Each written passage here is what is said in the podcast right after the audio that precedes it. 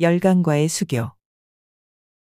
일본과 수교 후 조선을 둘러싼 열강의 쟁탈에 위기의식을 느낀 조선 정부는 일본을 견제하고자 하는 청국의 조언을 받아들여 구미열강과 수교할 것을 결정하였다.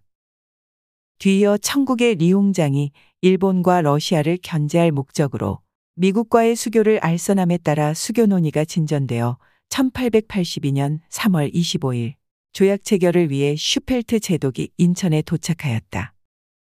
조선은 신원을 정권대관으로 임명하고 김홍집을 부관, 서상우를 종사관으로 임명하여 미국 측과 협상한 후 제물포에서 4월 6일 조미수호 통상조약을 체결하였다. 전문 14개 조항으로 이루어져 있는 조미수호 통상조약은 일본 및 청국과의 조약보다는 그 정도가 완화되기는 하였지만 치외법권과 최혜국 대우를 보장하는 불평등 조약이었다.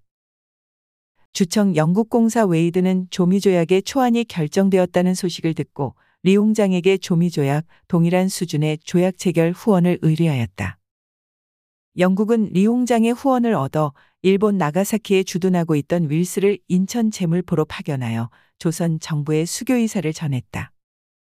조선은 조영하를 정권 대신으로 임명하고 김홍집을 부관으로 임명하여 협상 후 1882년 4월 21일 제물포에서 조영수호 통상조약을 체결하였다. 독일도 조미수호 통상조약 체결 소식에 자극받아 조선과의 수교를 서둘렀다. 주청독일 공사 브란트는 조영조약 및 조영조약과 동일한 내용으로 한다는 조건으로 응낙을 받고 인천에 도착해 조선의 정권 대신 조영아와 부관 김홍집과 협상한 후 5월 15일 제물포에서 조독수호 통상조약을 체결하였다. 조약의 내용은 미, 영 양국과의 조약문과 유사한 것이었다. 그러나 영국이 치외법권 문제와 관세율 등의 불만을 표시하면서 조약을 비준하지 않았고 독일 정부에도 비준을 거부하도록 종용하였다. 이에 따라 주청 영국 공사 파크스는 1883년 9월에 인천에 도착하여 새로운 조건의 협상을 요구하였으며 같은 해 11월 26일에 조영수호 통상조약과 조독수호 통상조약을 수정 조인하였다.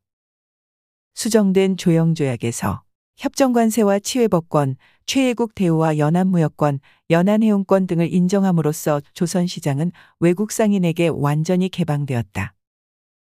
러시아 또한 조선과의 통상수교를 희망하여 조미수호 조약 체결 이후 리홍장에게 조약알선을 요청하였으나 뜻을 이루지 못하였다. 그러나 이목을 난후 청의 간섭을 배제하기 위해 서구 세력을 끌어들여 세력 균형을 이루어야 한다는 조선 정부 내의 여론이 확산되면서 1884년 윤 5월 천진영사 웨베르를 통해 교섭 후 같은 달 15일 조영조약에 준하는 조러소 통상조약을 체결하게 되었다. 천주교 인정 문제로 진전을 이루지 못하던 프랑스와의 수교도 난후 서구 각국과의 교섭과 통상조약이 시급하다는 분위기 속에 가시화되었다. 1886년 3월 정권위원으로 조선에 파견된 프랑스의 외무부 관리 코고르당은 조선 측 대표 한성판윤 김만식과 협상을 벌였으며 같은 해 5월 3일 조영조약에 준하는 내용의 조불 수호통상조약이 체결되었다. 이외에도 조선은 역시 조영조약을 모델로 삼아 이탈리아, 오스트리아, 벨기에, 덴마크 등 여타의 서구 국가들과도 수호통상 조약을 잇따라 체결하였다. 이렇게 구미의 열강과 잇따라 수호통상 조약을 체결한 결과 제물포 등의 개항장이 모든 국가에 개방되어 통상과 조개지 이용의 제한을 받지 않게 되었다. 이에 따라 개항 전 작은 어촌에 불과했던 제물포 개항장 일대도 외국인들이 대거 왕래하기 시작하면서 조선의 관문이자 대표적인 국제무역항으로 변모하게 되었다.